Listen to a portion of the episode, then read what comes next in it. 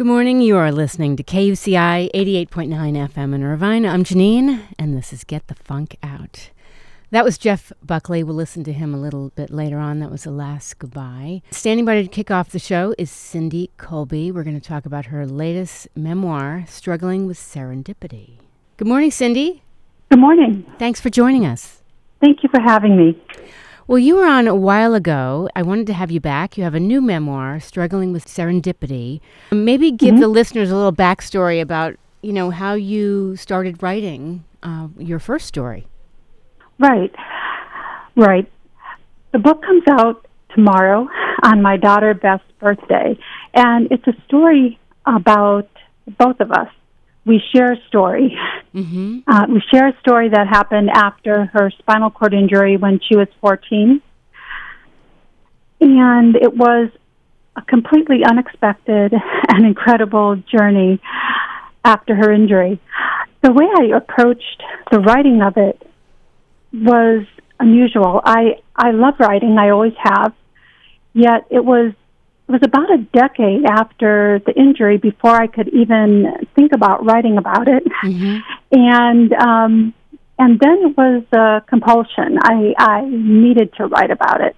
I wanted to write about it. So that's been my project for the last uh, well, actually, honestly, the last eight years. Let me, And excuse it- me, let me Mhm. ask you just one one quick thing. Um, Sure. this was a very painful experience, obviously. And um, would you say that writing really helped you understand how you were feeling and move through your, you know, all these feelings you were dealing with? Definitely. Right. It was a it was a tragedy. Um, it was a you know uh, a trauma. Mm. It was uh, unexpected. Sure. One of those things you hope never happens. And I share in my book my battle with the depression and guilt I experienced after. The interesting thing is, it wasn't. Um, uh, it wasn't a horrible time uh, for my daughter. That is uh, interesting. surprisingly so. Yeah. yes. Um, so while while I was uh, struggling with my mental health, she was fighting challenges of quadriplegia and trying to regain her independence. But from the start, from the night of the accident, she believed that everything would be okay. And at that time, Wow. I was sure that nothing was going to be okay again. Um, you know what? I, I want to fill in the listeners because what they don't know is, is it was it that you fell asleep while you were driving her? Yes, exactly. Okay. I was driving home from my son's college concert, and my two daughters were in the car. My daughter Beth, my youngest, was in the passenger seat. Okay. And um, yes, so I fell asleep at the wheel. The car flipped three times. Mm, And, you know, honestly, we were lucky to be alive. right. Um, though it took me a long time to be grateful for that, honestly. Sure. Um, right. So uh, guilt was a big part of my my journey after her injury. Um, but she really led the way, and she had the optimism and the hope that I didn't have. Mm-hmm. Um, and at the same time, all of these unexpected adventures started happening, and serendipity. Incredible. And she yeah, she carried me along. We were able to travel. Uh, we we lived in a small town in Ohio, and from there we traveled from Seattle to Harvard and around the world. it was um, Amazing. Um, so much more than we expected. So it sounds like your daughter did not hold, you know, this guilt against you for what happened. It was more you putting all this guilt on yourself. Exactly. And I had had um, uh, a long term diagnosis of depression. Mm-hmm. So that was also complicating um, my my experience and my ability to move forward.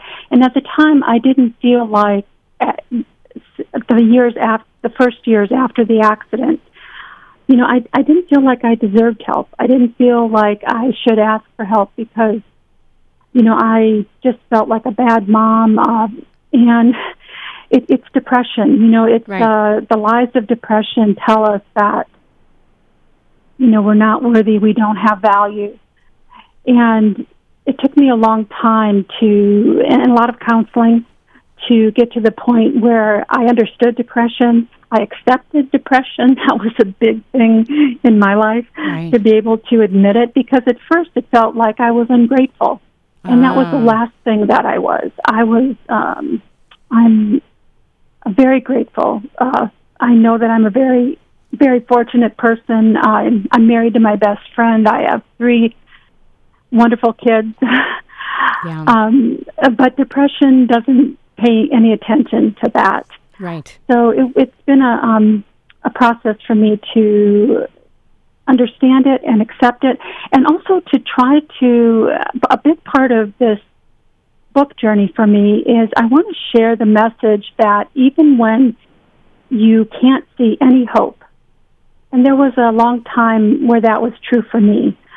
Um, no light at the end of the tunnel.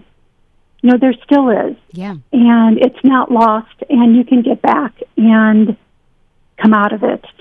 So I'm I'm passionate about sharing a message of hope, a message of possibility too. My daughter showed me that.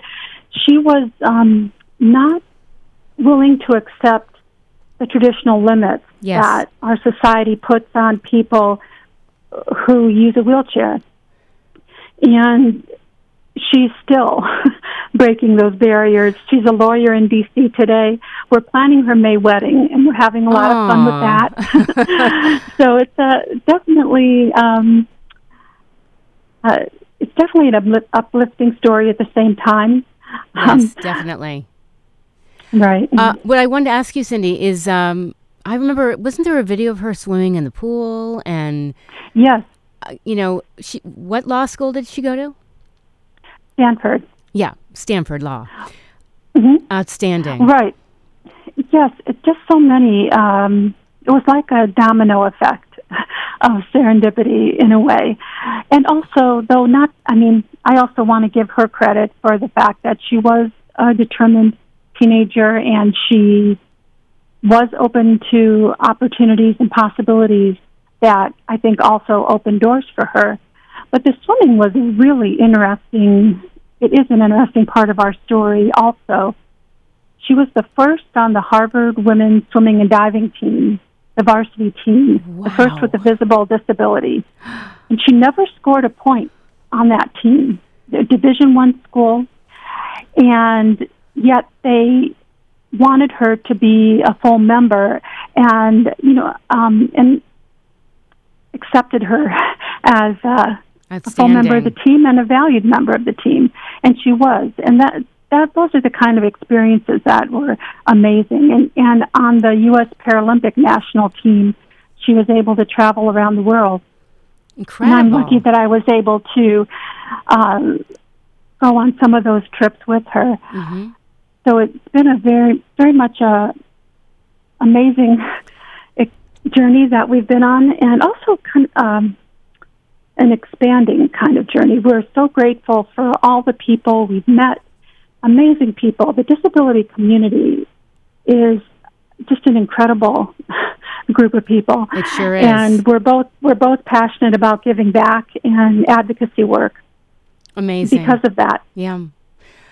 Your daughter's quite the role model for other people, you know? I mean, Mm-hmm. she just went and did all these incredible things and, you know, reach for the stars. Right, right. She has a, a unique perspective. It's one I wish that I had. That uh, she's um, able to see the world in pure possibility, I love that. which is just a wonderful gift Yeah. that you know many of us would, would love to have. Exactly. I was thinking, you know, so many of us don't have that mindset. Right. What would uh, you like people to know about this book? I would like them to know that we all experience oh, challenges of all different kinds. And for me, my experience showed me that I was wrong about a lot of things. I Beth knew everything would be okay. I did not know that for a long time, and it was only after years that she was able to convince me that it really would be okay. And there is hope after after challenges of all kinds. And the other thing is, I didn't ask for help at first when I really needed it. At that time, I was thinking, well, you know, Beth is going through so much more. It's such, you know, it's a, uh, um, that in comparison, yes, I felt like, you know, I have no right to complain about anything ever.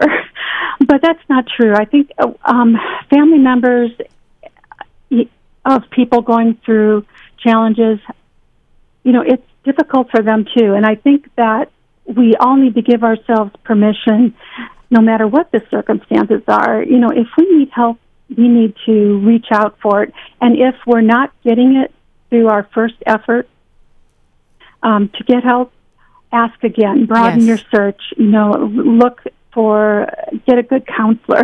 You bet. Um, and I think that that's an important message that I hope the book book has for people. That's wonderful. I want to mention your website, which is strugglingwithserendipity.com, and you'll get all the information on the book. I put all your info on the show blog, Cindy. Uh, if you're just tuning in, we've been chatting with Cindy Kolbe, and the show blog is getthefunkoutshow.kuci.org. I want to thank you so much for joining us. Well, thank you so much. Real quick, I was just going to mention too on my website. Yes. I I'll be I'll be coast to coast with a book tour. I'm very excited about that, and I'm looking forward to connecting with a lot of um, old friends and new friends. And so, um, if your readers, uh, your listeners, uh, can check that out too. I'll, I'll be in California. Oh, good. Uh, when are you fall. So In the fall, okay. um, yes, for the Abilities Expo, and then I'll be doing book events. So my website will ha- will be kept up to date with all of that.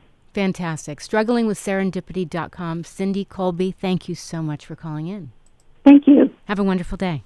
You too. Thanks. Bye bye. If you miss any part of my conversation with Cindy Kolbe, it'll be up on my show blog within an hour after I wrap. We'll take a quick break and then I have several more guests calling in. You are listening to KUCI 88.9 FM in Irvine.